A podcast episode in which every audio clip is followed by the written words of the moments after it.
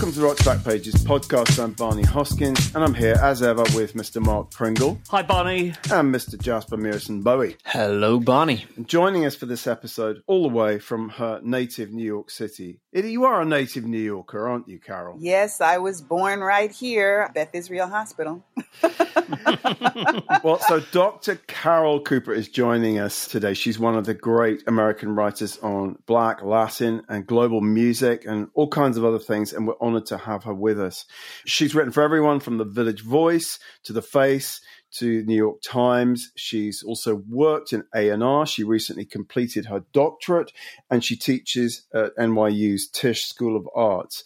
And we've been lucky enough to have Carol on Rock's Backpages from its very inception. So thank you, Carol. What got you into music in the first place?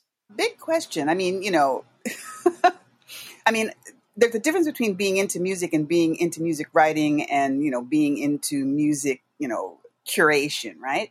But I would have to trace it back to you have to remember that radio was super important in the 60s and 70s in America in terms of exposing everyone to new music. And people forget because radio has become such a kind, such a bizarre and, and, and fractured kind of a medium right now with all these weird algorithms and streaming services kind of intervening in what used to be a fairly straightforward consensus process of exposing large numbers of people to the same music at the same time and mm-hmm. seeing what they liked. It doesn't really kind of happen in exactly that way anymore. And I think we've mm. lost a lot because I remember the days very vividly where you could walk out onto the sidewalk and hear the exact same song coming from every car radio that passed you on the block. Yeah, yeah. And during the height of WBLS, which of course was mostly during Frankie Crocker's reign as yeah, the yeah. program director there, you could walk past every boutique store and every Dunkin' Donuts on a block and hear the same music coming from there because everybody was tuned to BLS. So, you know, that level of terrestrial radio competition, that level of synergy doesn't really exist anymore in real life. Mm-hmm. You kind of have to go online or, you know, in some other way kind of isolate yourself from real life and go into cyberspace in order to seek or find any kind of consensus or community around music at all. One of the things that I bonded with uh, Walter Gibbons about when I interviewed him, and he's a very famous yeah, DJ yeah. producer remixer who unfortunately we lost to AIDS. When we were talking, you know, he pulled out all of the playlists that he had from WMCA, the good guys, when he was younger, because he was such a fan. He used to like ask the station to send him the playlist. He was knee deep in MCA. I was knee deep in WABC and later in the 70s, WNEW. And people have to realize that, you know, in the 60s, it was all about AM radio. So, an AM radio was so powerful that they played everything. You could hear Elvis, you could hear Tom Jones, you could hear yeah. the Supremes, you could hear Otis Redding, all on the same station. And if the DJ was skillful enough, you might hear them all in one hour. And this cultivated people's ears, in my opinion, and it certainly cultivated mine by the time the 70s rolled around and FM radio started to be a factor, you all of a sudden had prog rock and really experimental music being played largely at night. And that was, of course, when Alison Steele, the Nightbird, became, you know, must listen radio for most of us. You know, I still remember the first time I heard Jethro Tull, you know, and it was Alison Steele who like played that for me, you know, and Led Zeppelin and God knows whoever many else. And there is a song from the Savannah Band called Transistor Madness. And it really kind of sums up how I felt and how many of us felt about music during that time period. It's like it was all about your transistor radio. And, you know, even though in the 1980s people remember the boom boxes, I remember having one of those little tiny, yeah, yeah. palm sized AM radios and carrying it everywhere with me and like really being addicted to, you know, hearing whatever was being played.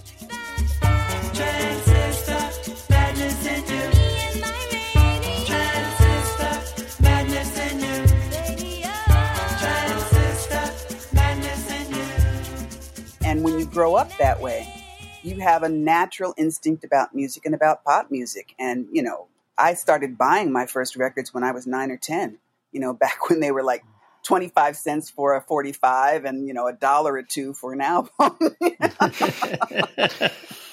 and of course, you know, when you grow up that way, you know, music is a part of how you communicate, it's a part of how you form community, it's a part of how you make friends. And for me, as an only child being raised by a single mother, my parents divorced when I was two, it really kind of helped to shape my world and my aesthetic. Beautiful. That's lovely. How much impact did New York's music scenes and subcultures have on you? And I ask partly because we're running this fabulous piece you wrote about the Disco Fever Club. Right. So what was so what part of New York City did you grow up in and what were the first like clubs and things you were aware of? Well, remember, you know, not too long after I was born, my parents, being, you know, aspirational black parents, moved us out to North Jersey. And so I spent a certain amount of time in Newark and other parts of North Jersey that were also formative. And when I came back to the city to live full time, it was after I had graduated college. So, you know, I was always in and out of New York because all of my mother's friends, all of my closer relatives, my godparents were all in New York. And so we were in, in and out of New York every weekend. In the summer times, I used to participate in various youth programs that also required me to live in New York, and I stayed where I stay now, you know, in my godparents' apartment building. And well, the earliest concert that I went to was the Supremes, right? And this was back in the 60s when they were still the Supremes and not yeah. Diana Ross and the Supremes. Okay. And they had been booked into, I think it was Town Hall. It was the major concert hall in downtown Newark. I remember being dragged down there, you know, as a child, really, not even an adolescent fully, by my parents and another kid who wanted to go, being dragged there by their parents. And we remember sitting down in this beautiful space. The Supremes came out, they sang about three songs. then they went off stage, supposedly for a costume change, and they never came back. Oh my God. And I remember, first of all, we sat there and nobody said anything, nobody said anything. And then after about 25 minutes, people started to mumble, and then nobody said anything. And the only thing that happened after that was the host, the announcer, who was from one of the local radio stations, came on and said, We're sorry, uh, due to circumstances beyond our control, the Supremes will not be coming back tonight. We're very sorry. They did not return anybody's money. they did not. They did not even pretend to return anybody's money. And so when I interviewed uh, Mary Wilson many years later, I had to ask her. I said, you know, I've always wondered about something. Do you remember this concert back in 1960? Um, um, you know, when you were in Newark, New Jersey, says, oh, of course, I remember it like it was yesterday. What happened was is that the promoter didn't pay us. And we didn't ah. find that out until we were already on stage and he refused to pay us. And, you know, the guy who had the money in the bag had already left. So we left too. you know, and and and you know, we're sorry that you know nobody told you guys about that, but it was as simple as that. You know, when they didn't pay us, we left. Fair enough. Yeah, the Supremes have left the building. Not uncommon. I mean, no. uh, you know, I read about the struggles artists have with promoters so much, you know, and some artists would always have like a road manager with a gun to sort of like, you know, lock you the promoter in his office you basically mm. needed it back then, and, and it's funny to remember now because you you don't you have this kind of rosy view of the music industry back in the 60s, you know, because as a kid, everything was just so wonderful. But there were a lot of shady characters and a lot of shady things went on. And, you know, when I actually was hired to do A&R and kind of saw, had my own exposure to the inner side of the music industry, I have to tell you that, you know, it's still shady. It's not quite as shady in exactly the same way as it was sure. back in the 60s. But, you know, unfortunately, for whatever reasons, a criminal element, as Arthur Baker used to make fun of, because he used to have the criminal element orchestra, of course. But a criminal element, you know, always kind of hovers around, you know, the entertainment world. And, you know, somehow, you know, you just can't shake it. I mean, I don't know if it adds a little something, you know, a little, a little, a little special something to to the music or not, but it's definitely there.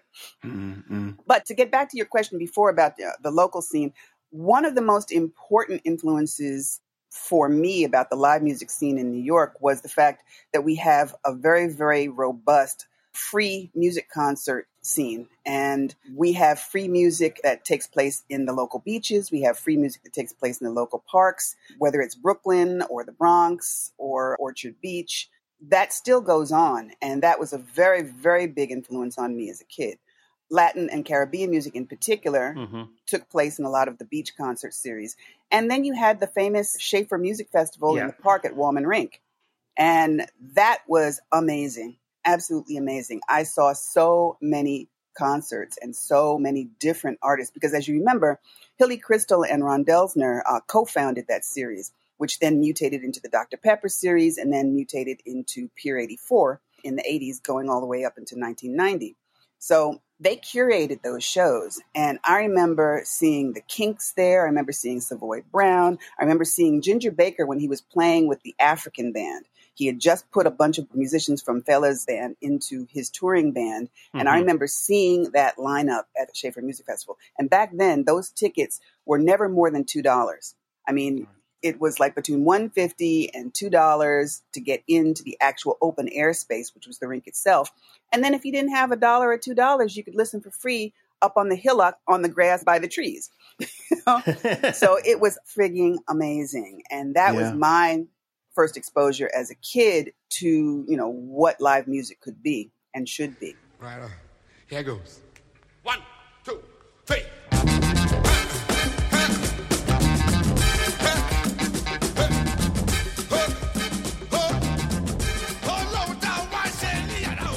You know, after high school, I mean, I never really went to nightclubs until I was legal, right? And of course, the legal age for alcohol changed from 18 to 21, uh-huh. kind of right in the middle of my own exposure to nightlife. So, you know, it was the first clubs that I remember going to were the hotel slash black radio nightclubs.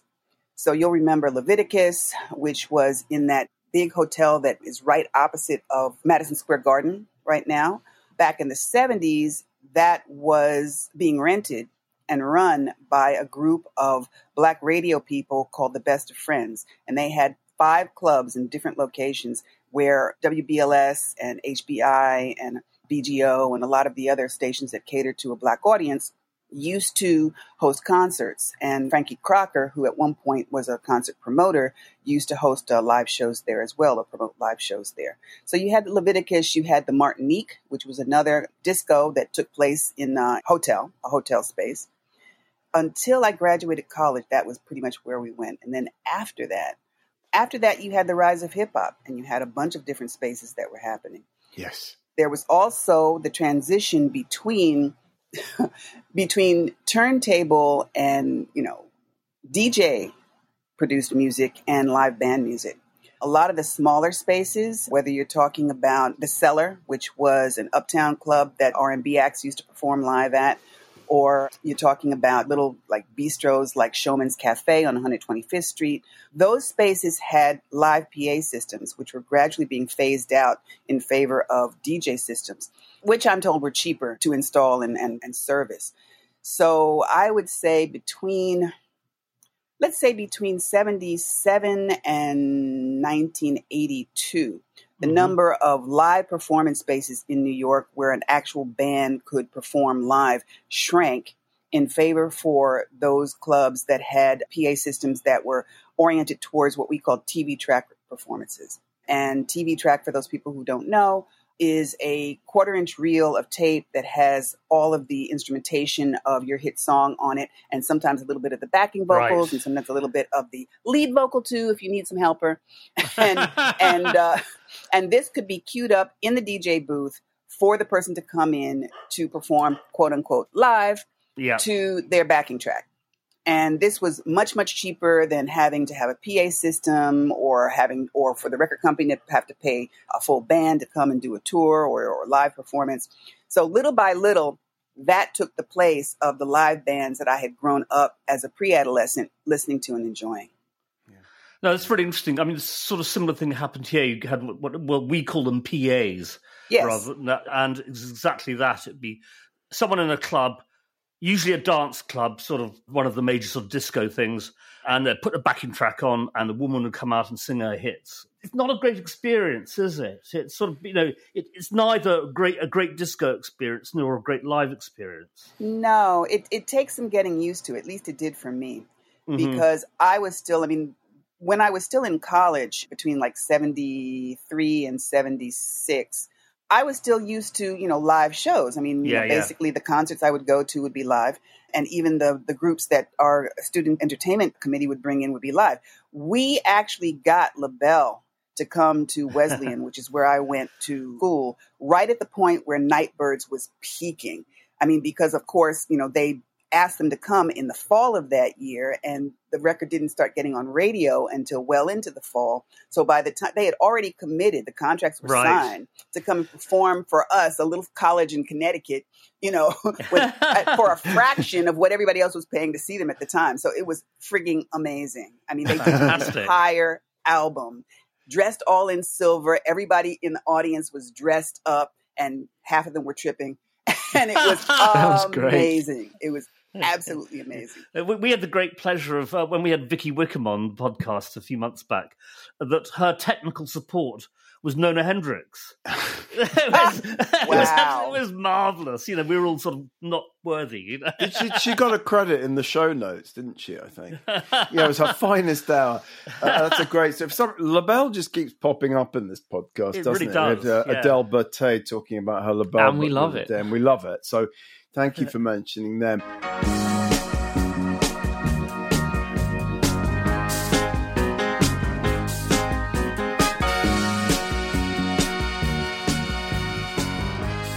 The first of the three pieces we're featuring by Carol is from the late lamented Soho Weekly News. I don't know when you wrote your first piece, but how did you get your foot in the door at the Soho Weekly News and how do you remember that publication? Well, I cold called Peter Occhiogrosso, who was the, the music editor for the Soho Weekly News, every week for about a month and a half until he agreed to see me and look at my clips and take a pitch. And that's pretty much how I got into everywhere. I either cold called or I cold visited the offices of publications that I had read and, and liked and wanted to appear in, and basically cold pitched my stories until somebody would listen to me. Unlike a lot of people who say that, you know, either a friend or, you know, a boyfriend or, you know, somebody, some other connection got them in the door. 99% of the time, I basically got myself in the door um, simply because I was passionate about what I wanted to write about. I was a really, really, really good researcher, and I knew what these publications didn't already have people doing for them. So I was able to pitch them something that they couldn't already get in house. And I was very much aware of the fact that there were no other black female music critics writing for any of these publications sure. or mainstream publications in general anywhere, and very few white females doing uh, regular music criticism for any of these publications. So I understood that, you know, I had a point of view that they didn't have and needed, and I had, you know, a certain amount of personal conviction that I didn't think would be easy to ignore. So so, so I basically just kind of knocked on the door until somebody answered it. Amazing. I think I first read you in the face, not being in New York. Right. I would occasionally see the Village Voice if I, or I, I would always buy the Village Voice when I went to New York to do pieces. But I remember this great Prince piece that you wrote for the for the face, in which you kind of event, invented an interview with Prince because he, was, he wasn't talking to anybody. How did you come to write for the face? Was it again just you kind of cold visited the face's offices? But uh, yes, I did. You did. Okay. yes, I did. Yes, I did. I bought this little book called England on Five Dollars a Day. and I checked the airline prices and I found out that I could buy a round trip ticket to London from New York, leaving on a like Friday and coming back on a Monday night. And that's what I did. I stayed at the University of London dorms First of all, you have to know that all during the 70s and 80s, you know, everybody was going to those newsstands that carried import publications. Sure. And we were all reading Melody Maker, NME. And when The Face came out, it was the best looking thing about music that was on the newsstand. There was mm-hmm. no way to ignore it. And I was an early, you know, an early fan, an early reader. And I just decided one day that I wanted to write for them. Brilliant. And I had been writing for Soho and the Village Voice and the Black American and Latin New York and enough other places where I had a bunch of clips And I said, well, I'll just go see them, show them my clips, tell them what I want to do, and see what they say. so um, back then, they had those offices in Soho, I think it was. And I think I might have called first to kind of let them know, well, I'm going to be in town and, you know, I write for this place and that place and the other place. And I just want to kind of like see you guys and, you know, show you some clips. But basically, you know, I found out where they were and, you know, and, and, and that they were going to be in. And I walked in the, into the office. I met Nick and Paul Rambali at the same time. Paul, of course, was the editor who was handling all the music stuff. And he read my stuff. We had a chat. We we joked about Lester Bangs and and, and Julie Burchill, and he gave me a column. you know, so that's how it went. I love your just determination. It's very inspiring because I think you know any young aspiring journalist listening to this, you know, probably I mean I would include myself in like going back and thinking how I started out. That idea that you would just keep calling. You know, so many young people, it's like they get one rejection and then that's it. You know, they just sort of shrink away from it. And you just you just kept calling or cold calling, cold visiting.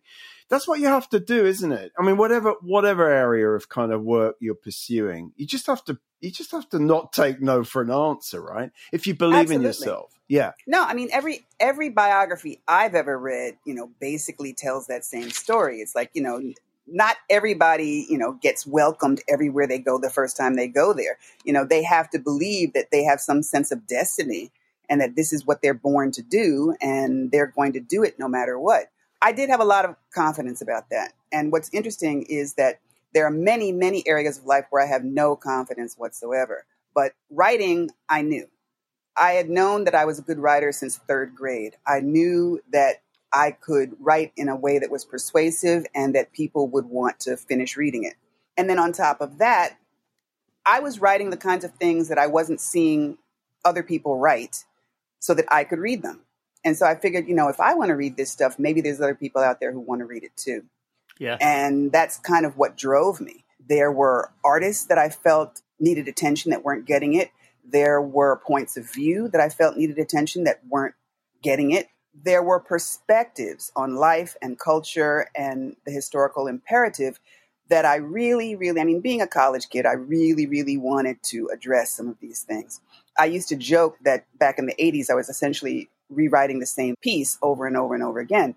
But what I meant by that was I had a point that I really wanted to make about culture and history and what back at the time I couldn't say out loud, but you can say now white supremacy. Yeah. And what white supremacy was doing to culture. And the only way that I could do this was by covering those pieces of music and those scenes, because I was a, a scene reporter as well, that made my point for me. And I knew when I decided, I decided back in 77 that I wanted to go into journalism because, you know, when, when my first attempt at a career, which was, you know, I wanted to be a advertising copywriter, right? So after, Madman. after I, pretty much, pretty much. No, I mean, I, I had read this book called uh, "From Those Wonderful Folks That Brought You Pearl Harbor" by Jerry Della Femina. And, Such a great title. Yeah and it was his hilarious picaresque story of how he broke into the advertising world and, and, and how advertising changed the world, right? So I said, okay, yeah, I could do that. but, but, you know, after a couple of internships that didn't lead anywhere, I said, you know what? I need to change the world faster than this. So, you know, I need to find a way to expose my my points of view to the world. And all these publications are out here and they take freelancers. So let me go just jump in and start doing that. So Fantastic. that's what happened. So Madison's Avenue's loss is our gain. Hopefully, I hope so. Definitely, Carol. All your pieces on RBP are fantastic. Yeah, and a lot of them obviously are about like soul and R and B and funk, but you've written very extensively about Latin and other global musics, and you even did a stint at Sony Latino in the early '90s. So we're featuring a great piece you wrote for the Village Voice in in 2000 called "Are We the World? Global Music." in the US faces the 21st century, which is which is very kind of prescient, makes for very prescient reading now. There's a brilliant bit in it where you talk about and you say almost as a kind of premonition. Future trends in world music are for the most part already here, although they still operate a bit under the radar of suburban mall commerce. The Indian diaspora, which has already given us Bhangra, Anokha, and unexpected new forms of Trinidadian soca, will, will become even more influential in underground dance music as DJs and divas from Brooklyn and Jersey continue to cross pollinate by traveling to clubs in London, etc., etc. And that's certainly something that, that's happened with a vengeance, isn't it? Absolutely. Absolutely. I mean, my advantage or, you know, the felicitous accident of me being based in New York in the 80s and 90s when the live club scene was so diverse and so experimental is that I really I, I had like a bird's eye view of almost every trend just before it became mainstream. Mm-hmm. And it was really, really fascinating. I mean, in 1988, when the military dictatorship finally left power in Brazil and returned that country to democratic government, that was the first year or the first time period when all of a sudden all of these pop artists from Brazil felt free and able to leave to tour in the United States to kind of bring that music to an urban American audience. So the first, I remember the first time I saw Beth Carvalho perform in New York, Gilberto Gil, Gal Costa, Martinho da Vila. All of these artists came one after the other in a, like a two year period and then I was one of the few people who, because I had done my year abroad in Bahia, Brazil in 1976, I was one of the few hmm. American music critics who could write about this music because I lived with a Brazilian family and they collected all of the records by these people. And therefore, I was living with a Brazilian family, hearing their record collection and, you know, understanding the music from that perspective. So by the wow. time I got back to the States, you know, and these people started to perform here, I was able to talk about their music from that kind of a perspective and from that background.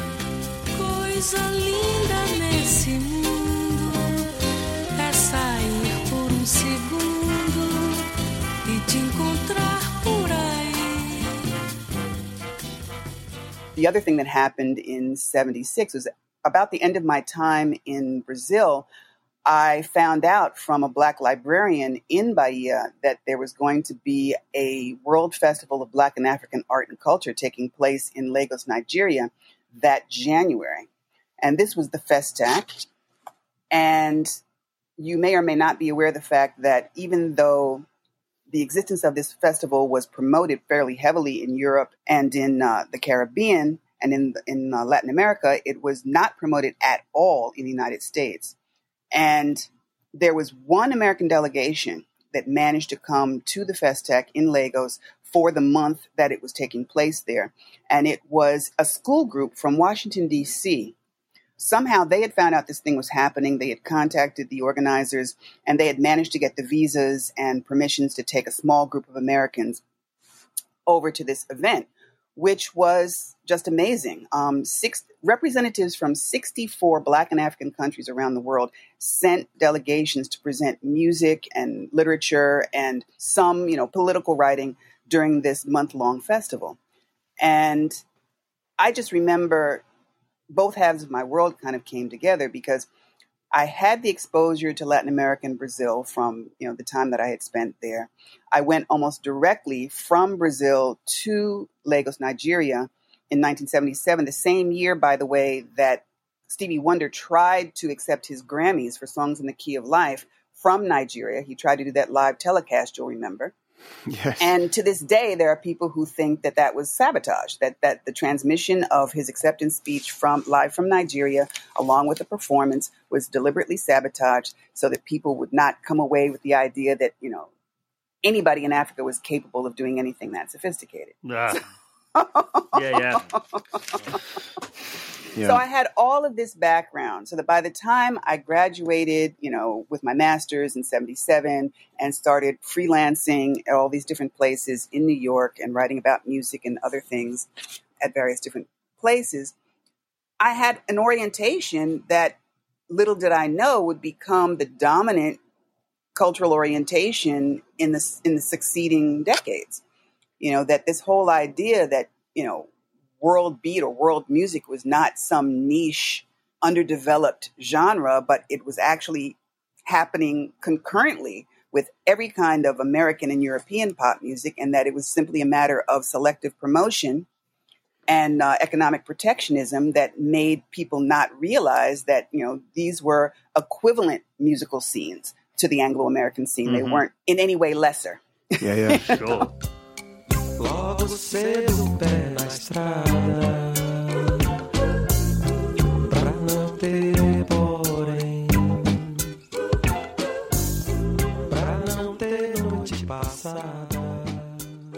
To bring things up to the present day, Carol, I, I wanted to ask you a sort of, it may be a rather strange question, hard to answer, but you completed your doctorate in Jungian and archetypal psychology last year, for which big congratulations. Um, I'm just curious as to whether your your studies in that in that discipline has in any way altered your relationship to music or made you look at music differently. In a way, yes. In a way, no first thing that we need to remember is that Jung himself was pretty famously unable to listen to music after his Nekyia.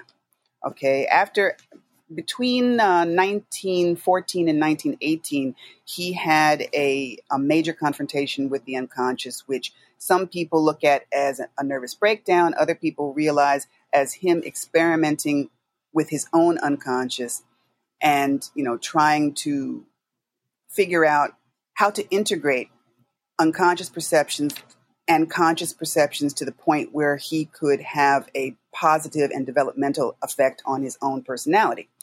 So this is very much a part of, you know, what Jungian psychology is all about. I mean, people may talk about archetypes as patterns of personality, but you know, the deeper you get into Jungian psychology, the more you realize that basically what he's trying to do is he's trying to get people to see that every human endeavor has a psychological component. And that's why interdisciplinary studies is the biggest thing that Jungian psychology brought to modern psychology. The fact that you can study dance and apply it to psychology. You can study music and apply it to psychology. You can study mathematics and, and, and theoretical physics and apply it symbolically and metaphorically to human psychology. So for me, taking taking the doctorate in this admittedly arcane field was just an extension of everything else that I had been doing. Right. You know, when Jung told one of his patients who had come to visit him, who was a musician, that for years he could not listen to music because it was too archetypal. I understood that to mean that, you know, he had refined his own sensibility to the point that he could hear a chord or he could hear, you know, a phrase of music and all of the emotional content, all of the evolutionary content that was in that piece of music would kind of flood over him. It, it, would overwhelm him. Right. You know, and, you know, I found that very interesting to know, you know, the, the fact that the same way that I sometimes feel profoundly moved by a piece of music, that Jung not only felt that way, but felt that way to an extent whereby he could no longer listen to music. Wow. Gosh. Yeah, that is fascinating. Yeah. It sort of takes you back in an interesting way to your desire to be an advertising copywriter, given that the sort of father of, of public relations and propaganda was Freud's nephew, Eddie Bernays. Yes. Funny, who applied Freud's psychoanalysis to, like, you know, convince the American public about bacon and eggs being the true all American breakfast and that sort of thing. no, it's true. It's true. I mean, it's, it's you know, psychology as we understand it today is embedded in every human endeavor. It really is. And you can you can use a psychological lens to manipulate any other human endeavor. It's really, really funny. That's fantastic stuff. I love that. Jasper, I have to say, I take my hat off to you for that yeah. particular detail. Fantastic, fantastic. well, I mean, suffice to say, you can read Carol's incredible pieces on Rock's Backpages and also in a collection that you published about 15 or so years ago called Pop Culture Considered as an Uphill Bicycle Race. I know it's not all music pieces in there, but there's certainly some music pieces in there. And, majority, uh, yeah. Majority, exactly. majority. It's still available, isn't it? Oh, yes. Yes, it's available. I'm about ready to set up an e commerce site on my own archival site simply because I am so tired of Amazon.com screwing up my orders. I mean, right. they have gone yeah. from being, you know, marginally functional as a way to get my book to the public to being completely dysfunctional as a way of getting my book to the public. And I'm just tired of, you know, absorbing the loss.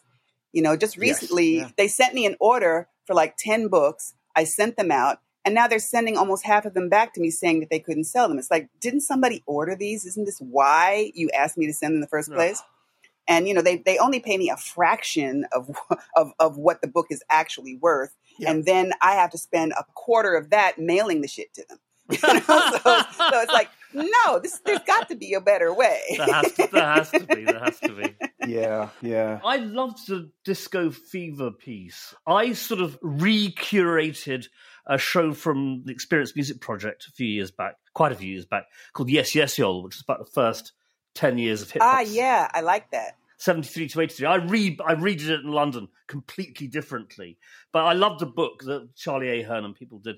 And um, yes. um, I became so when when did you first become aware of hip hop? Can you remember the first time you you heard it or experienced it in any shape? the form? Armory Show. The Armory Show. I mean, it yeah. was very very. It, it's very interesting because I at that time I had just started writing for The Voice. I was still writing both for the Soho Weekly News and The Voice at that time. Mm-hmm. And for whatever reasons, Bob Christgau was all of a sudden really, really curious and interested in, you know, in what was happening with hip hop. I have a feeling that part of what was happening is that a lot of his downtown art friends had already done started the Uptown meets Downtown movement, right. and you had you know, you had a lot of alternative rock and white art renegades going to the Roxy and seeing what was happening there. Mm-hmm. And then, mm-hmm. you know, maybe this was not too, this was maybe just before the Mud Club got started and invited right. uh, Afrika Bambaataa from the Roxy to the Mud Club to start bringing the, the music there. You know, so there was some curiosity in these white mainstream spaces about what was going on in the Bronx. So the Armory if you're not familiar, it's the, the armory is a city owned building, yeah. which is used for many, many different, you know, large scale city and state and municipal functions. I mean, you know, various different uh, military reserve groups meet there and do certain kinds of, you know, uh, maneuvers or, or exercises there. Mm-hmm. The city schools sometimes have events there. HARYOU-ACT used to do their yearly registration there. So it's this big, huge, cavernous, empty space they built a stage on it. And Sugar Hill Records, who at that time was the biggest rap label that was, you know, getting a lot of attention, sure. basically put on a show, you know. And so you had Sequence performed, mm-hmm. Funky Four plus one more performed, yeah. Grandmaster Flash did a, a, a DJ only set, you know, Mm-hmm. Who, who, cuts faster, Grandmaster, that kind of thing. Grandmaster, cut faster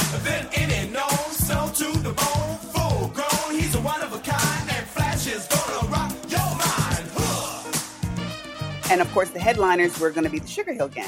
Right. So, and Kurtis Blow was kind of like, you know, there as well, being, you know, kind of the Mercury artist, the soul Mercury artist who was invited to kind of be there because he had already crossed over with Christmas rapping and stuff yeah. like that. So I was there to cover that for, I forget who I covered that for. I know that I was told about it when I was at The Voice, but I don't think I covered it for them. But I went up there and basically everything was fine. Everything was, you know, everybody was having a good time right up until the time when Sugar Hill Gang came up on the stage. And that's when all the stick up kids started doing their thing. And all of a sudden, everybody was running and stampeding, yeah. and everybody had to had to leave, right? So, but you know, this is just the way things were back then. So you know, you you kind of you know took your chances, and you knew that this was going to happen. So anyway, that was the first actual performance I went to. I never made it to the Harlem World gigs because at that time I was mostly covering jazz, you know, fusion jazz and stuff that was happening, that Brazilian stuff and reggae. Right. Those were my those were my beats at the beginning, and so I was seeing a lot of live music downtown that was showcasing those music. Mm-hmm. Hip hop was kind of on the back burner for me, right up mm-hmm. until the Fresh Fest happened. Okay, the Fresh Fest, which was the Swatch Watch sponsored concert series that I believe started in 84. Right. 84, something like that. So, but anyway, I went to those shows and that was really big fun. I mean, the Fat Boys were performing. you know, you had LL Cool J. I yeah. first saw Whodini at the Fresh Fest. And you could really tell that, you know, hip hop was growing from this really, really small kind of insular, you know, uptown scene, you know, that was, that was at that point in time, you know, 99% black. I mean, you had white kids who yeah, yeah. were interested in it, but you didn't have anywhere near the amount of white audience that would later come into it. Sure. And it was, I mean, you know, Run DMC, you know, mm-hmm. was, came out of that interestingly enough. I mean, you know, it was, it was a very transitional time because you went from Afrika Bambaataa and Soul Sonic Force, which was still kind of like disco meets meets Kraftwerk, right? Sure. I mean, it was not you know rap or hip hop as it would become known. Sure. You went from that through a phase of when you know rap became very musical, like with Whodini, the Sugar Hill Gang, which used to have a live band play yeah. the music behind the rappers, and thereby you know avoided what would happen later with sampling. Mm-hmm. And so you had that really interesting in between time. And I think that, you know, what ended up happening was LL Cool J and Run DMC, I think, are predominantly responsible for pushing rap into a very, very spoken word oriented art form where yeah, yeah. what was being said and how it was being said was more important than the music. Mm-hmm. Sure. My radio, believe me, I like it loud. I'm the man with the box that can rock the crowd. Walking down the street to the hardcore beat while my JVC vibrates the concrete. I'm sorry if you can't understand. I mean, I can remember the very first time I heard Rapper's Delight, which is obviously the, the first rap hit of any description. I was in my band van going to a gig in Oxford, and this record came on the radio, and we all looked at each other and said, "This is Good Times by Chic." What are all these people talking over it? You know, I mean, it was it was such an alien experience. It was amazing, but you know, I mean, I, have I've ended up falling quite a bit in love with it. But anyway, well, rem- remember at that point in time, you know, the the rap world was so small that everybody knew everybody else. So yeah, yeah. you know, Disco Fever was the club of choice for everybody who was into hip hop and in R and B for a very long time. Sure. And you know, because it was an after hours spot, after Russell Simmons and all the people you know in his crew had mm-hmm. hit every other club downtown, then around two, three in the morning, you'd end up at the Fever, and then you'd go on until dawn, right? So after the Fresh Fest, there were flyers being circulated that the after party was going to be at the Fever, which of course, naturally, why wouldn't it be? And so that was the first time I went to the Fever, even right. though it was literally across the bridge from my house. you know, I mean, if I wanted to go to the Fever once I started going, it would take me all of like five minutes. You know, after the cab got ah. there, you know, it would, it would, drive over the bridge and then a few more blocks down to the left, and there I would be. you know, so you know, Sal Abbatiello, who you've probably met and interviewed, is a fascinating individual. I mean, his story still needs and deserves to be told because, you know, he was literally the blackest white boy in hip hop and still is, as far as I'm concerned. You know, and and it's because he's one of the few people who I can genuinely say and without any kind of shade or any kind of irony that he does not see color. He was able to run almost all black and Latino spaces for years and yeah. still does a very, very lively scene in Queens and in the Bronx that caters mostly to a black and Latino clientele simply because he identifies with black and Latino culture and black and Latino people. Yeah, we got a fantastic audio interview with him by Bill Brewster and Frank Broughton on our site. He's really very diversing man. It's, it's a great interview. You know, he just talks yes. about the, the, hustlers, the MCs, the gangsters, the whole the whole thing that made that club work. Anyway, it's yeah. great stuff. I love that piece. Uh, your your piece on it. It's, it's great. That was inspired. I mean, it was the right thing at the right time. I think Warlock had approached me during a time when I was particularly clear headed. and uh, as opposed to what? well, I don't know. I mean, I have my good days and my bad days, like everybody else, you know. and um, and and some days, you know, I lean so much towards you know uh, cerebral academic space that I don't do what I consider to be my best writing. My best writing is stuff that's smart but accessible. And, you know, sometimes when I'm too much into a theoretical space, uh-huh. you know, the jargon gets the best of me. But, you know, when I'm really in the zone, you know, I think I did a piece on House of Pain where I thought I was in the zone. It's one of the best things I've ever written. I did a piece on Tribe 8 where I thought I was in the zone. and did one of the best things I've ever done. Some of my features, I think, fall into that category, particularly Right. the gospel features. But that Warlock compilation really inspired me to go deep about all the things that I thought was important about the space and had not been said by anybody else. Mhm. Fantastic. Mm-hmm. Carol, thank you so much for talking to us about your career. We could, I can see we could talk for hours, and we're going to have to have you back to talk about so many other aspects of your career. In addition to the three pieces that we're featuring, we've also included your wonderful Otis Redding liner notes for for ah. Rhino in the week's free feature, which focuses on Stax legend Steve Cropper. Steve has a new solo album out called Fire It Up, which uh, it- it- coincidentally is produced by fellow RBP contributor John Tiven. Don't say anything, Mark. I won't. So I, so, we I, promote our own. yeah, I, I thought it'd be nice to talk about the man once I think described as soul music's greatest guitarist. So, Mm. Carol, just briefly, I mean, 30 years on from those liner notes you wrote for the definitive Otis Redding, which are which are just fabulous. Just another, I don't know whether you were in the zone or not for those, but I, I I loved did a lot of rereading them.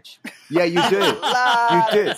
It's so interesting because it's it's so, it's about so much more than just Otis and the studios and Booker T and the MGs. It's about Phil and Alan Walden and Joe Gulkin or Golkin, or how he pronounced his name. So it's a, you really create the sort of backstory to Otis's success. I mean, how what's your take now? As I say, like three decades later, what's your take on the whole? Stax story, the you know Booker T and, and the MGs as this interracial group in the South in 1962. Mm. I mean, how do you look back on that? Has your has your take on it changed in any way? It hasn't changed from the time when I did the liner notes because I, one of the things that my research underscored for me was the fact that Memphis, Tennessee was a very, very unique space Mhm. for music. I mean, just look at the record labels that, that came out of there. I mean, you know, if you talk to any of the musicians who were involved in those scenes, they will tell you that it was it, there was no big deal about white and black musicians playing together. It happened mm-hmm. all the time, and it happened very, very naturally and organically.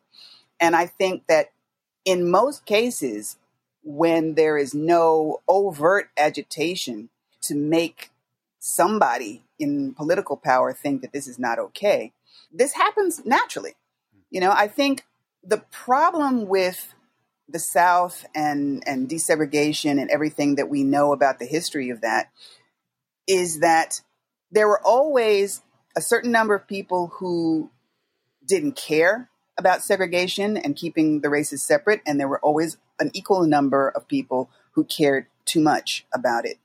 And the pendulum swing between those two impulses was essentially what caused most of the trouble and most of the problems, and also a certain lack of honesty. In other words, we used to call, you know, the South being, you know, behind the cotton curtain, right?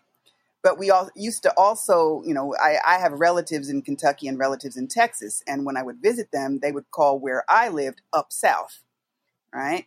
and the fact of the That's matter great. is, is that the racism and the discrimination up south was every bit as intense as what you might see or expect in the south, but it was more hypocritical, and it was very, very, you know, it was it was masked under many, many other excuses for not allowing people to have equal access and equal respect. And that, of So- course, is the, that is the subject of Randy Newman's famous or infamous song "Rednecks." That's precisely Mm, the yes. point he makes in that song, isn't it? Yes. No, I mean, uh, I mean, the human race, the human race, in a way, is so sad and so predictable in terms of the problems it creates for itself. Because, I mean, Octavia Butler, the, the science fiction author, used to say that hierarchical behavior is the main thing that's going to cause the extermination of the human race. The fact that we need hierarchies, the fact that somebody always has to think of themselves or place themselves as more important, higher, you know, richer than somebody else. Mm. And the problem with racial prejudice and with white supremacy is that it assumes that only these people over here deserve the best of everything. And in order for them to have the best of everything, nobody else can have anything. Right. And that's simply not true. I mean, there there there is abundance. There is there is enough abundance Mm-hmm. on the planet so that everybody should be able to get their share. Mm-hmm. The fact that, you know, politicians in particular don't want us to believe that Mm-hmm. ends up, you know, manipulating people's perceptions and, you know, basically creating a hypocrisy that I think is dangerous to everybody's health. Sure. Um, if you look at the way most musicians lead their lives, they could care less what color somebody is as long as they're producing the sound that they want to hear or as long as together they can make the music that they want to make. And, you know, to me, that's sort of ideal. I mean, you know, to the extent that there is still a certain amount of racial repartee or racial envy in the musical world, I mean, this has to do with economics. It doesn't really have to do with anything, you know, hardwired in, in anybody's personality. You know, it's, it's sometimes people are jealous that, you know, a black musician plays better than they do or sings better than they do or gets hmm. more women than they do you know and and and that jealousy will cause people to act a certain way conversely sometimes a black musician will be angry that you know they don't get paid as much as the white musician even though the white musician doesn't play as well you mm-hmm. know Sure. and, and, Yeah. and and doesn't even look as good you know and that kind of thing so Yeah, of course. So, you know, I mean, it's to me, the act of researching the Memphis scene during the 60s and 70s, and even to getting quotes from a lot of the people who used to tour with Otis and people who were in business with Otis and his various record labels and such, they admired the man for his talent. You know, they might have had all kinds of, you know, preconceptions about, you know, what black people were and, you know, and what black men in particular were. But at the base of it, at the bottom of it, they met him, they knew him as a human being, they admired his talent, they admired his business acumen, and that erased everything else at the end of the day. Yeah. And Yes. and and you know, somehow I would like to see us continue to evolve in that direction. I don't know what could precipitate that, but I I, I can only hope. Yeah. yeah. so we've got two great interviews with Steve Cropper. One from 1967, Jim Delehant and Hit Parader, which I noticed that you quoted from in, in those liner notes I referred to. It's a terrific interview for that time. And then a much later interview by Bill Wasserzieher in um, 2001, where Steve kind of well looks back over Stax years and and also playing with Neil Young and and other things that he got involved with and the MGs got involved with.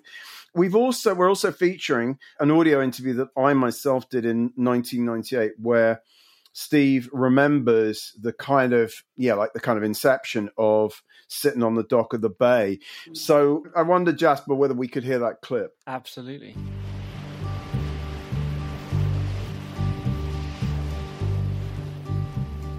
In most cases, when when Otis came to town, uh, which was really very seldom, except to record, um, he came in and was so excited uh, about showing me this idea that he had that he came straight to the studio. And usually, he would check into the hotel, or I'd pick him up and check him into the hotel. Yes. Um, and then we would go from there. I'd pick him up, and then whatever. And we usually wrote at the hotel. Yes. But he came by on a day uh, that there wasn't any sessions going on. There wasn't anybody in the studio, and uh, he came by and uh, said, "You got to hear this idea." And I said, "Fine," you know. Grabbed a guitar, sat down, and he started playing his, you know, his one one finger chord strumming, you know. Yes. And he and he sat down and he played this uh, sitting in the morning sun, sitting when eating comes, watching ships da da da, watching roll away again, sitting on the dock of the bay, da da da da. da. And that was man, unbelievable. Yes. Slipped out. I grabbed a guitar and we started working on. it. Sitting in the morning sun, I'll be sitting when the evening comes, watching the ships roll in, and then I'll watch them roll away Yeah, I'm sitting on the dock of the bay, watching the tide roll It's just nice, nice to hear those Ozark tones. Yes, Um, uh, and and you chewing gum, Barney. It's a I, mean, I, feature- I know. I just realised. Yeah. Oh it's a my feature, god. Feature of Yeah. Barney's phone interviews is a A lot, of gum, chew- chewing. I haven't. It's weird because I haven't chewed gum for many many I years. was going to say, I don't now. think I've ever seen you chew No, gum. so I don't yeah. anymore. I don't anymore. Uh, because yeah, anyway, uh, let's not talk about my gum chewing habits. I mean, listening to that, I mean, in, in a way, it just sort of makes me. I don't know whether nostalgic is the right word, but there was something about the almost like the brotherhood between Otis and Cropper. These two guys really loved each other. I, I don't know whether you felt that, Carol, or whether that was your feeling about about Cropper. I don't recall having any specific feeling about the relationship between them, but I do know that that whole bench of Stax musicians were extremely, extremely tight. You know, and and everybody who ever met them in any situation has commented on that. And I believe it was real. I believe it was Mhm. real. I believe it was organic. And, but, you know, I've been around enough musicians to know. I mean, hell, I mean, I spent enough time, you know, in the studio uh, watching Kid Creole and the Coconuts work, you know, to know that, Yes. you know, a band creates its own planet. It creates its own Yeah, yeah. world. It creates its own family. Mm. And you know, it's interesting when you think about you know what happened to Stax in the later years. I mean, you know, Stax, of course, made the transition to black ownership at a certain point in time, and they basically forced the Axtons out. You know, this was during the height of Black Power, and it was Mhm. also the time when Sure. Isaac Hayes became you know the main you know the iconic hit maker for for Stax at that particular point in time, and you know completely changed the way black radio approached music and stuff. You know, I look at that and I say, you know, there were a couple of things going on there. Number one, when Al Bell and when the black musicians who were involved in Stax, you know, wanted to own their own means of production, Mhm. part of their dissatisfaction came from the fact that you know the Axtons had had basically sold their masters out from under them Yeah. you know i mean and and this this was you know not their fault so much because of their naivete but they did do it Hmm. And it's hard not to think that you know if you run your own company that you might be able to do a better job protecting your legacy and and your your patrimony than the people who sold off your masters Sure. you know hmm. so Yeah. so you know I, I think i mean as it turned out you know there were other problems that arose you know during that time period not the least of which was a certain amount of industry you know protectionism and embargoing of Stax Mhm. and the banks not being willing to lend them money or lending them money at exorbitant interest rates Yeah. or in other ways interfering with their ability to be profitable even though they should have been Mm. you know so you you look at all that history and you say you know it's a shame that it kind of went down that road and Yeah. that there were you know bad feelings that you know arose because of you know the racialization of what had been a very very tight knit family of black and white musicians and entrepreneurs who you know made money together I mean, hell, you know, a certain number of Elvis's hits were written by a black songwriter. So, you know, Sure. I mean, it, wasn't, it wasn't, it wasn't always that bad, you know. but, but the fact of the matter is that there is the historical imperative that we all must face sooner or later. Yeah. And you know, slavery did happen. you know, you know, some people didn't fare too well under that system, and you know, there is there there there is a price that has to be paid. You know, sooner or later. I mean, you know, karma, for lack of a better word. Yeah, yeah, Yeah. no, a- absolutely, all very, very fair and astute points. I did want to just briefly talk about Cropper as a guitar player. The second, the in- interview that I referred to by by Bill Wasserzieher from Blues Revue 2001. At this point, Mojo's just conducted a, a poll of the greatest guitarists of all time, One of those. and Cropper has come in at number two behind Hendrix.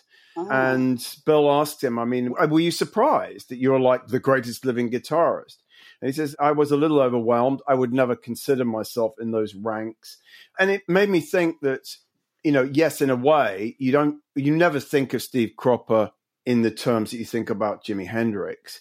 But he is one of the great guitar players. I mean, I always think just the, the, the sound, what he does on Green Onions is so Ah. revolutionary, you know yes. and right the way through the Stax sort of catalog his playing it's never it's never sort of out front and kind of you know, showy offy at all. He very rarely. He's not a solos. guitar rock god. No, but he well, is. well, I mean, he's a rhythm guitar player for a start, primarily. I mean, sure, Thank he, you. he, he he plays some lead Yeah. stuff, but but he his plays a lot of fills, you know, No, which he- which are kind of like he- min- he- almost like mini solos. He's a rhythm player.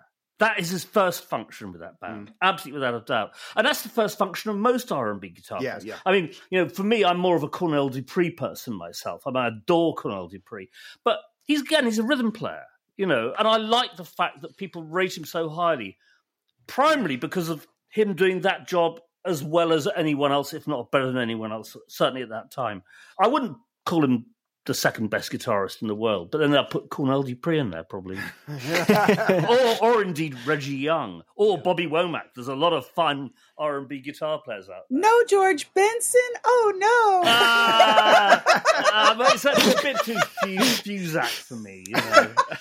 That's merely his commercial work, but he can still play. Oh, sure, definitely. I'm sure he can.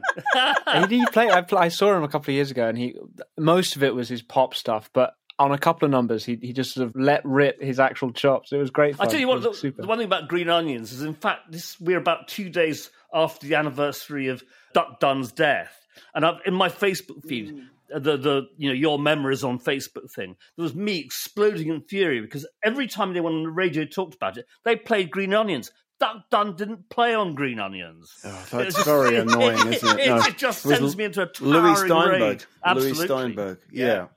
Um, there, there's a funny quote actually in the Bill Wasserzieher piece where Steve says when he was touring, when Booker T and the MGs were essentially touring with Neil Young, the great David Briggs, who was Neil's producer, would would be at the side of the stage trying to get Steve to sort of spar with Neil, you know, as if he was kind of Stephen Stills, and it's it was like I, I, No. I don't do that, you know. It's like go out there and like have a kind of guitar fight with Neil, and it was like I think you've mistaken me for someone else. Anyway,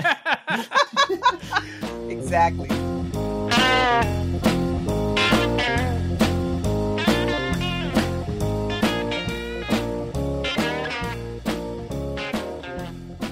So, if Booker T and the MGs were, were a rare example of a racially mixed group in the American South, equally rare were the Equals in England, who were formed by the subject of this week's audio interview. Mark, can you tell us a bit more? Yeah, this is this is John Tobler interviewing Eddy Grant in 1990 or 91. We've still haven't We think it's probably 91. Um, Okay, well, we'll go with 91. And it's a long interview, two hours, two and a quarter hours, going right back to him as a young guy in Tottenham, seeing Chuck Berry at the Finsbury Park Astoria in 1964, which both he and Tobler were at, which is, I think, quite, quite a nice touch. They were at the same show. His passion for Sonny Boy Williamson. I mean, he's a young black kid growing up in London, but he was really, really attracted by this whole sort of the British blues scene as much as anything else. Interestingly, starting the Equals with school friends. Jasper, let's hear the, the first clip. This is him on the Equals.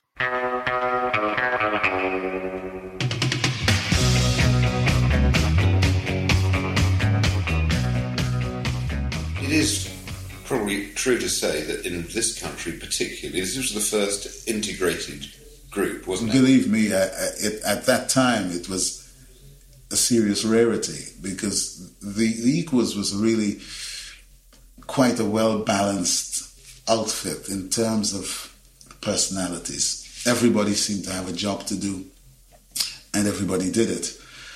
Um, it's unbelievable, really, when you look back on it, that uh, there was never any uh, racial slurs or any problems like that within the band. We really somehow managed to transcend the racial thing, and it never became an issue ever, ever in, in the deepest, darkest moments of of whatever problems we ever had. It never came down to that, and I, I think that that was a remarkable fact. It's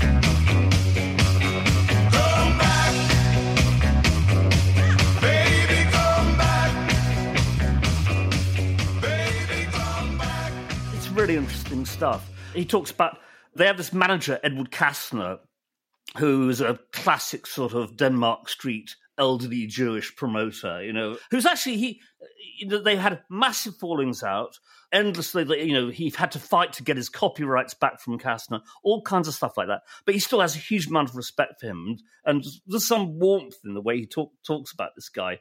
Who's obviously kind of really kind of quite a difficult man.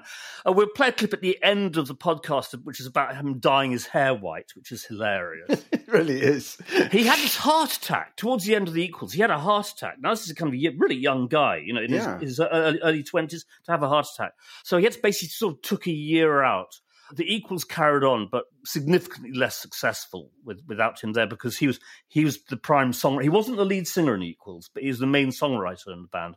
He started his own studio again. First, the first black to own a recording studio in England, possibly in Europe, called Coach House Studios, which is uh, up in Sto- uh, Tottenham. To- Tottenham, no, no, no, no. It's um, Stamford Hill. Stamford Hill. That's the place. Okay. Starts releasing solo records. Message Man being the first one which had any sort of significance.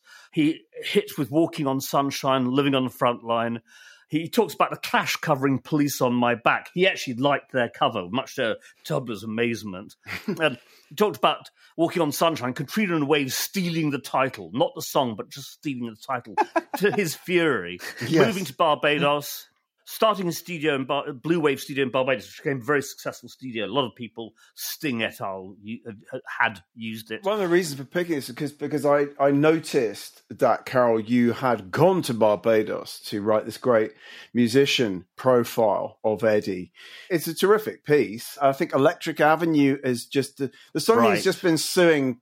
I think he's still suing Trump for using Electric Avenue in one of, at one of his ra- rallies, and he's really going for it. He's not going to let it Yeah, lie good. to his credit. Good. Um, That's I mean, good just for him. yeah, Good completely. Yeah. for him. But before we hear this, the, the second clip, which is great, I mean, I just Carol, your your memories of going to Barbados to interview Eddy.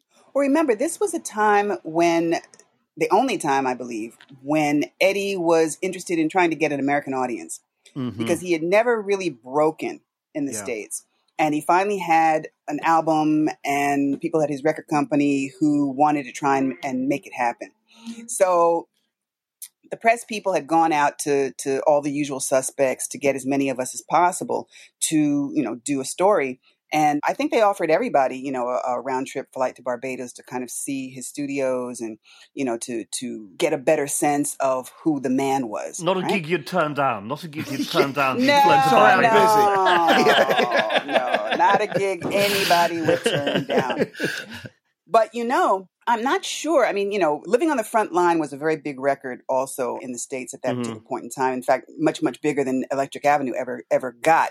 Electric Avenue had the advantage of a video that MTV was playing, Mhm. you know, but it still didn't have the same like oomph that Living on the Front Line had. In fact, you could go to almost any nightclub in New York, most famously the Ritz, for example, and that would be played at least once, sometimes twice Mhm. over the sound system in the night. And the Paradise Garage played Time Warp, which was a huge, huge, huge hit at the garage. Right. And I'm not Right. sure whether, you know, Eddy was ever aware of that level of club penetration that he had. I mean, I think had he been aware and had he not still been thinking the way most live musicians think, which is that, you know, I have to succeed on this particular level and at these particular venues in order to really break. I think that had he turned his attention at that particular time to the club scene and really, really, you know, started making the kinds of records and the kind of guest appearances mm-hmm. that would have strengthened people's awareness of him as a club artist, I think he might have achieved, you know, a level of American stardom and fandom that was much bigger than what he achieved the other way. I, I think one of the problems he had was he was in Barbados. He's a long way away from stuff. He, he probably had no way of finding stuff out. I mean, the, the next clip is, is interesting in this respect because he talks about he is the band on his stuff. There's no other musicians involved, and Right. you know something that we're used to. And he says it himself in this with Prince, and before that with Stevie Wonder. Well, he was doing the same thing. Jasper, let's have a listen to this.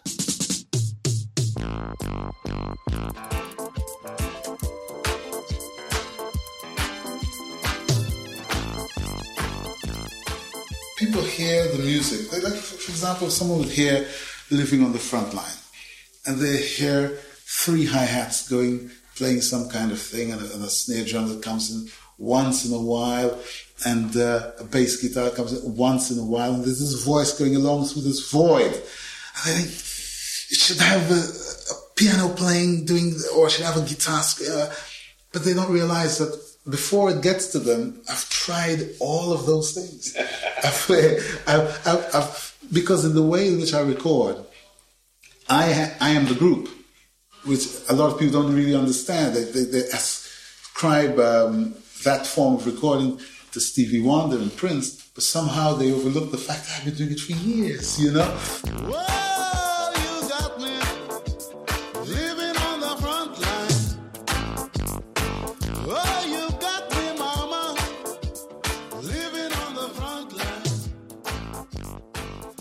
I don't think I knew at that time that he played every no, instrument on those records. It wouldn't have occurred to me, you know. He's a really, really bright guy. You know, yes. I mean, he's a super, right. super bright guy and courageous, he, brave, very brave guy. I mean, just he, really, he, really went for it. He's fought for his own independence in a way which very few artists, black or white, ever achieve. And for black artists to achieve that degree of independence, certainly when he first started getting there in the eighties, pretty much unheard of. It's, it's, it's he's a remarkable he, bought, he, he, built his own pressing plant. Well, yeah, he bought. Yeah, he bought or bought his own pressing bought plant. It. But, well, but it's incredible. It, well, he bought it off Edward Kassner, his Oh, did he? Did he? Okay. and, and, found, and, found, actually in the end it didn't work because no. you are, you had to have simply more business going through the pressing plant for it to right for it to survive. Still a bold move, but it was very time. very mm. bold move. It's a really interesting interview. I listened to some of it, Yeah. and it, he, he's very eloquent and very you know engaged on sociological matters of why certain aspects of music go one way or another way, and he's just very astute and observant about all of that kind of thing. Very- it's great to listen to. He's just a really interesting man. It's good stuff. It's good Our stuff. dear friend Keith Altham briefly managed him, and I remember having Did coffee he? with yeah, I remember having uh, coffee with Keith two or three years ago, or maybe slightly longer, because the years do go by very fast now. Uh, and, and he said he said I was just sitting in my living room, and there was a knock at the door last week. I opened it, and there was Eddy Grant. standing outside this little terraced house in East Sheen. Bless him. So he said, Come in, Eddy. Have a cup of tea. Very sweet. Yeah, it's fantastic. Yeah. I mean, I don't know. What do we think of those records now? I mean, they're, they're, they're sort of, you can't really compare them to, I mean, your piece that you wrote for musician, I like, it's called A Reggae Popster Makes His Own Breaks. And he's a kind of so weirdly unclassifiable, isn't he? Absolutely. When I Yes. when, when- when I posted this the, the, the audio, I was thinking, what do I call it? And do you call it soul funk and R and B or reggae or what? You know. Yeah. And he's and he's he's involved in calypso as any, as much as anything else. Right, he's unclassifiable. It's extraordinary. It's fascinating. He even invented a, a genre, didn't he? Sort of came up with a genre of global music to kind of bring together under one banner, Right. Under the genre Ringbang, to envelop all the rhythms that have originated from Africa, we- so that they to add become that one. genre to Rock's Backpages. Ring. It may just have Eddy he was trying it, to. He but- was trying to. I think bring together all kinds of different Right. African rhythm traditions in one under one umbrella. It obviously didn't Interesting work, didn't idea. work there, did it? I mean, I, I hadn't heard of it until I was reading his Wikipedia page. At what so- age did he move to the UK? Do, do we know? I mean, was he, a was- kid? Yeah, he was a kid. He was a kid, wasn't Yeah. he? Yeah. Okay.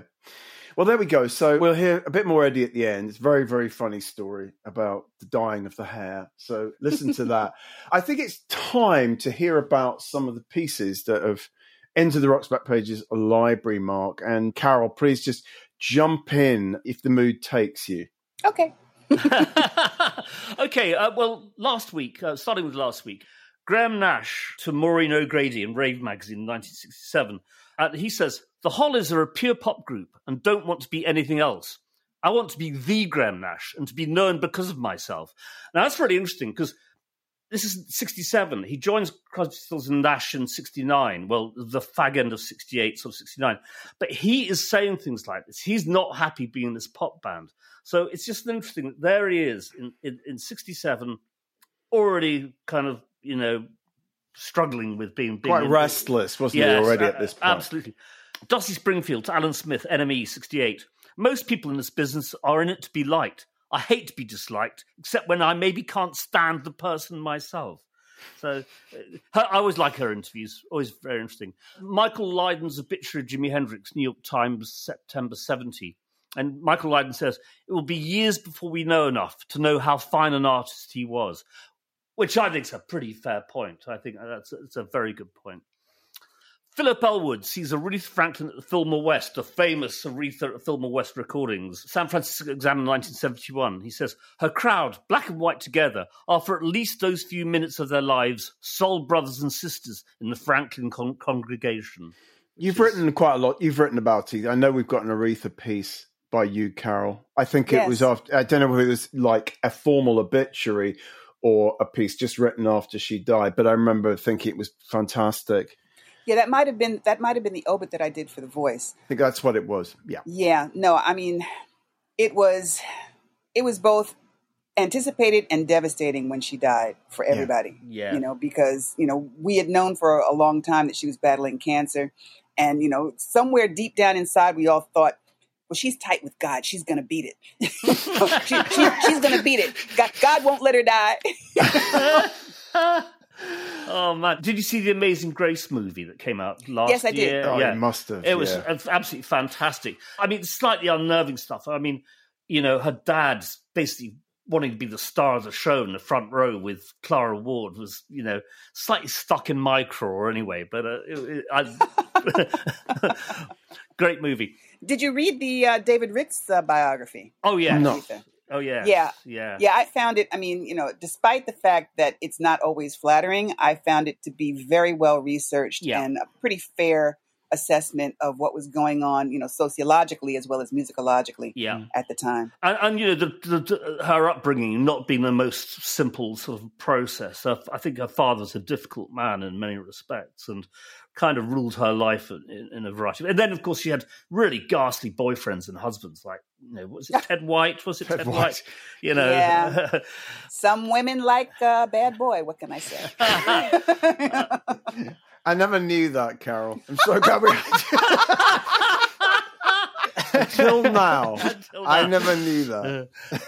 Stephen Daly interviewing Joni Mitchell in Rolling Stone in '98, and she says, "Music is like sex; it's difficult to give instruction to a man." that, that followed very neatly from the previous comments. Fantastic. We're we're we're, we're Almost like zo- we planned it. we're in the zone here. I think. Uh, Richard Goldstein, this is this week going in new. Richard Goldstein reviewing Magical Mystery Tour, the album, the American album release of Beatles Magical Mystery Tour, New York Times, 1967. He says, if these under 20s people are deserting the Beatles, it's because their former idols have departed from rock, its sound, its structure, its specific brand of sensuality. He's basically complaining that they got too posh, which, you know, it's hard. Too arty for their own boots.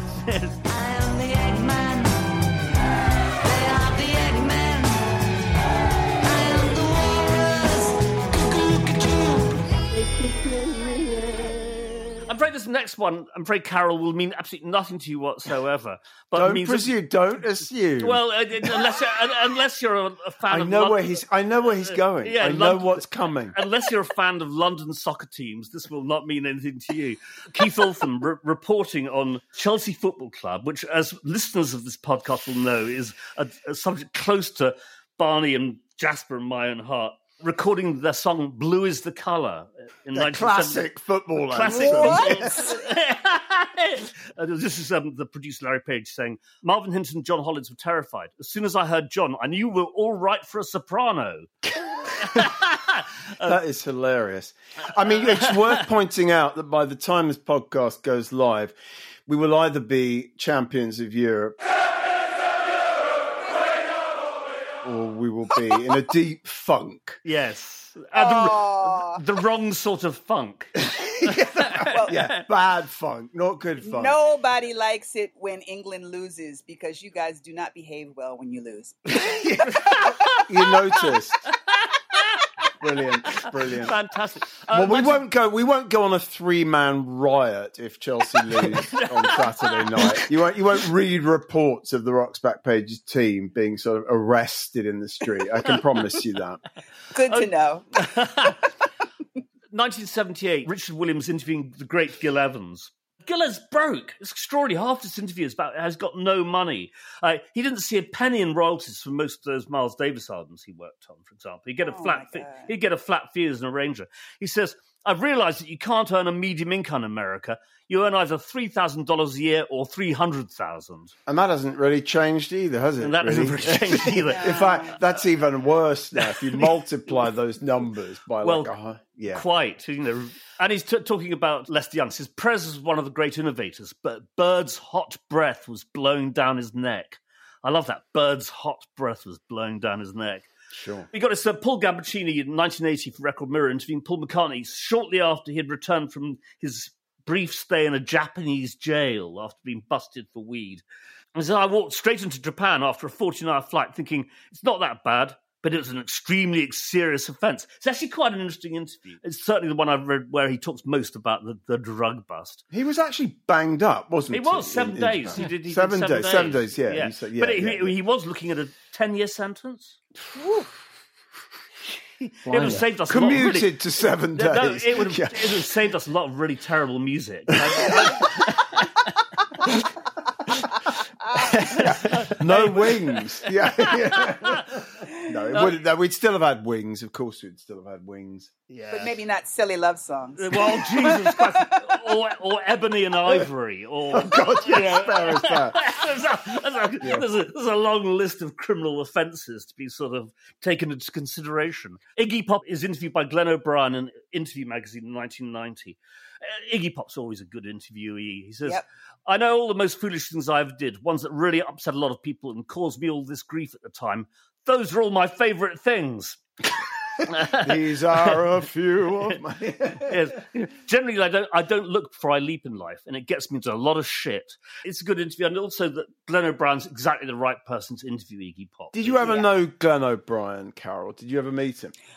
I never met Glenn. I never met Glenn. Right. It's funny because in the uh, DVD of Downtown 81, there is a lot of bonus footage uh, where Glenn is talking about uh, the making of that film and, you know, his whole like downtown cabal where, you know, Fab Five Freddy was involved and Yeah. that whole uptown meets downtown scene came together and Right. stuff. And, you know, that extra footage makes me wish that I had met him because Yeah. you know he's he's you know he's far more interesting than you know just his columns and interview might lead you to believe.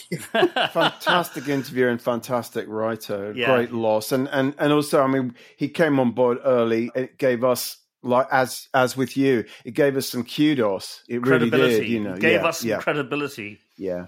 amongst the American journalistic. nice. Yeah, right, right, right, yeah, yeah. Get your pipe out here. Yeah. that is my lot. Over to you two guys. Beautiful. I won't quote from anything, but I want to mention a wonderful Kandia Crazy Horse piece. Do you know Kandia at all? Have you ever Yes. met her? Yeah. Yes. Well, we had her on a podcast a few months ago, and she she was wonderful. But and she said, "Oh, there's a bunch of pieces I wrote for the San Francisco Bay Guardian, and you should check those out and add them." And so this week we're adding one that she's written apropos Neil Young, and it's just it's it's it's fabulous, Kandia, uh, just singing this sort of paean to to Neil, having just listened to the the first archives box, and it's oh, I mean, I I just love the way she writes about Yeah. about people like Neil. Mm. And then in the sort of Stax vein, there's a there's a nice interview with with William Bell from 2017 actually, which is he's touring as there's a kind of I can't remember what the tour is called, but it's a sort of celebration of Memphis. It's a, and we were talking about Memphis earlier, so it kind of ties in with that.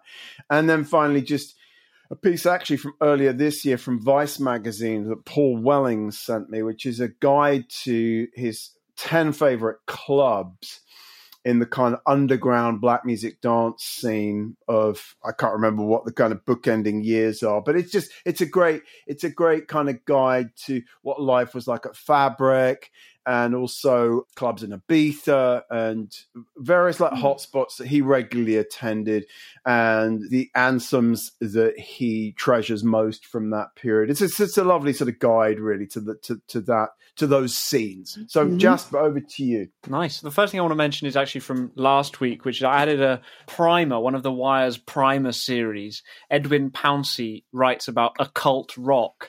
You know, 5,000 words about occult rock. And it's, you know, the neo paganism and witchcraft of Aleister Crowley and basically Edwin Pouncey reads the runes, quote unquote, from Black Widow to Aluk Todolo.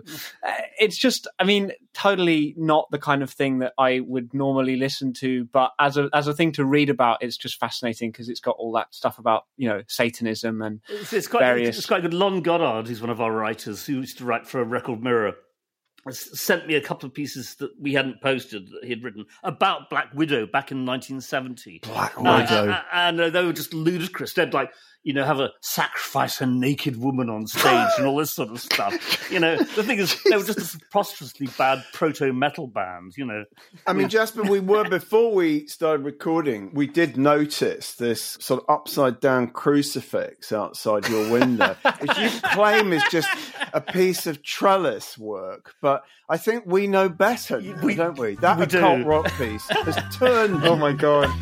Yeah. Help me in my search for knowledge. I must learn the secret art. Who dares to help me raise the one whose very name seals my heart?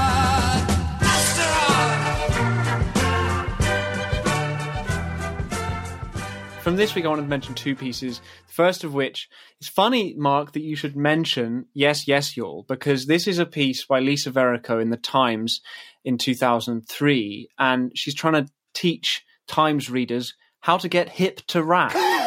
it's, yeah, it is what it is, but it does mention that book, edited by Jim Fricke and, and Charlie Ahearn, hmm. traces rap to its early 1970s Bronx roots. And it also mentions David Toop's Rap Attack, so it's interesting Right. on those fronts. Lastly, an interview, short interview with Rick Rubin in Spin, Ah, nice. of course, produced Beastie Boys, Run DMC, etc., but also Johnny Cash and the Dixie Chicks and Neil Donovan. Diamond and Shakira and Donovan. and How did he You know- get in there? the interviewer asks Neil Diamond, Shakira, and Dixie Chicks are some of your recent projects. What attracted you to them? They're all different, and that's what makes it exciting to go to the studio every day. If all I made were heavy metal records, it wouldn't be a fun job, and I probably wouldn't stay good at it. But going from a Chili Pepper session to Neil Diamond and then to a Dixie Chicks session forces me to think about music in new ways each day. He asks him if he believes that uh, this Alan Light asking him, would the Rick Rubin of 20 years ago believe these would be the kind of artists he'd be working with? I probably would have been excited. I always loved Neil Diamond. Him and Robbie Robertson. Rick Rubin, I mean, having said that, he's still pretty tasty at the funny metal stuff. I mean, he did that last ZZ Top album, which was a really, really decent record. Fantastic. And weirdly, that Black Sabbath album from about three years ago, it's really not bad. I mean, hmm. you know, you know, it's it's Black Sabbath, you know, but it's really not bad. Carol, have you ever interviewed Rick? I actually did. I actually did, and and in a kind of a unexpected way as well. I basically was writing for Egg magazine, which was that short-lived lifestyle Mhm. magazine that Malcolm Forbes was behind for one reason. And I pitched them a story about record pools. And Right. at this particular point in time, you know, nobody who wasn't in a record pool even knew what a record pool Mhm. was. But they were ad hoc DJ organizations that distributed free copies of new records to DJs that were playing in different spaces, different clubs, and whatnot around the city. David Mancuso was very involved in setting Yes. up some of the early ones. Yeah, yeah. Yes, yeah. In fact, he had the first Right. uh, record pool. New York record pool was his. Mhm. But anyway, I was writing about record pools at that particular point in time, and at that time there were three that were the most important. There was For the Record that was being run by Judy, who was basically kind of the, the heir to Mancuso because Mancuso had stopped being active and actively running the pool Right. and Judy was running it instead. And then you had a Bronx record pool called Sure, S U R E record pool, and that was a predominantly black record pool organized and run by black DJs. And that was the record pool that Rick Rubin belonged to when he first started, you know, playing records hmm in the city. And I interviewed him about his experience at Sure because I wanted to talk about Sure as being, you know, a pioneering record pool, the same way that For the Record and RPBC, which is the record pool I was affiliated with hmm in the city, because all of them kind of specialized in slightly different types of music. And, you know, we all, you know, were affiliated with slightly different ranges of clubs because every DJ who belonged to a record pool usually, you know, they were like little gangs, little, Mhm. little, little music fan gangs, right? So, in any case, yeah, I talked to Rick about his experience at Sure, and he was more enthusiastic about talking about that than about anything else that I had e- have ever seen him Oh, interviewed really? about. Oh, that's yeah. nice. How yeah, it was it was really really cool. It was very very cool. I think we've come to the end of the episode, haven't we? Indeed, I yeah, think we I have. think so. I better just check. it's been. Um, it's been such fun speaking with Yeah. you, Carol. Thank you so much for joining us. I'm Uh, glad it worked out. Thank you. Oh, it's great. It's really great. Yeah. So super. we will be back in a couple of weeks with a fellow New Yorker of yours, uh, David Kamp, Vanity Fair writer and co-author Oh, wow. of the Rock Snobs Dictionary. So we'll be talking with Jasper. Will be away. I think he'll be up in Yorkshire, and so Martin Colley will be joining us, and we'll be talking about rock snobbery and well other things in two weeks. Is rock snobbery still a thing? we'll find Really? out. We'll find out from yeah, tune in. Tune in to find out. Actually, I think if you listen to the last hour, you'll realise it's a pretty strong thing here. At Alive Back and well. We're nothing I if not see. rock But th- snobs. Yes, but this is sort of behind closed doors, you know. I mean, it's, it's a little different. Oh, before I let you guys go, is everybody vaccinated? Uh, yes, I am. I'm not. I'm not eligible yet. It It's might an amaze age-based you. To, thing. to- Oh. You might you might be amazed to know Jasper's younger than us, He's and therefore back- has not has not had, yeah he has not had his first jab yet. Well, have you know, because he, No. 'cause he's twelve, and it, you know, they, they, he's just got to be a bit older. For, not susceptible. How about you, uh, I- Carol? I'm looking forward to getting it when I can. How about you, I'll Carol? I was curious because I have a godson who's actually living in, in London right now, and he's waiting for his as well. But yes, I got mine because I'm a teacher, and Right, they of course. prioritize teachers very early. yeah, yeah, And so I, I was fully vaccinated by March. Yeah. Right. Great. that's fantastic. Not much last year. No, no. Obviously, this. No, yeah, I was the first person on. Earth. No, anyway, I'm sorry. Right, right, that right, was right. that right. was a really The- the- stupid thing to say. And Jasper, please The cut that out. aliens out. gave it to me. No, it's staying Yeah. in now, Barney. Oh, can we do an hour now on alien conspiracy vaccine theories, please?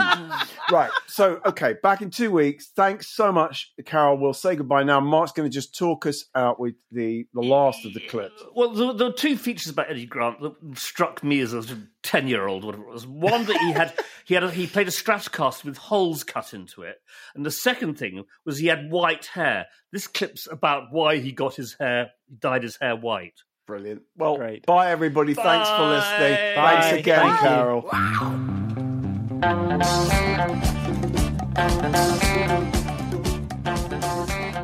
One day I was in Denmark Street, and for some reason I had to go upstairs at Brian Som- Somerville, the publicist's office, with some of the guys. We, we got into discussion about black artists and white. Why they pick on me to discuss black artists and white artists, only God knows. But it, on this particular day, it happened. And Brian said, yeah, well, you know why there aren't any real big black artists? It's because they don't have no bottle. I mean, they they're they're ordinary. They're all ordinary. And I said, what do you mean ordinary? He said, well, they all wear suits and they all wear ties and they're straight and they do these little funny dances and sort of thing. He says, I mean, they wouldn't actually, you know, I mean, take for example you, Eddy. You wouldn't go out and make your hair white, for example. I mean, I don't know. I didn't like it. I mean, I says, Brian, don't be ridiculous. Of course, I, I mean, I would do anything. I mean, I'd walk nude in Charing Cross Road. It didn't make no difference to me. He says, yeah, you can say that, but it takes a lot of bottle to do it. And so I said, right, what do you want to bet? He says, uh, oh, I bet you that you would never make your hair white. I mean, he didn't know how to do it, and I didn't know how to do it. I says, right, there you are, it's on.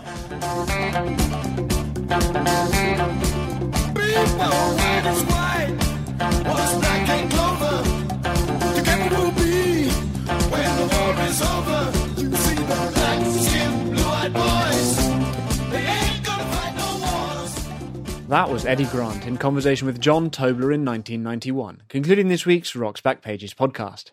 Many thanks to special guest Carol Cooper. Please visit carolcooper.org for more of her writing and to buy her book. The hosts are Barney Hoskyns and Mark Pringle, and it was co hosted and produced by Jasper Murison-Bowie. The Rock's Backpages podcast is part of the Pantheon Podcast Network.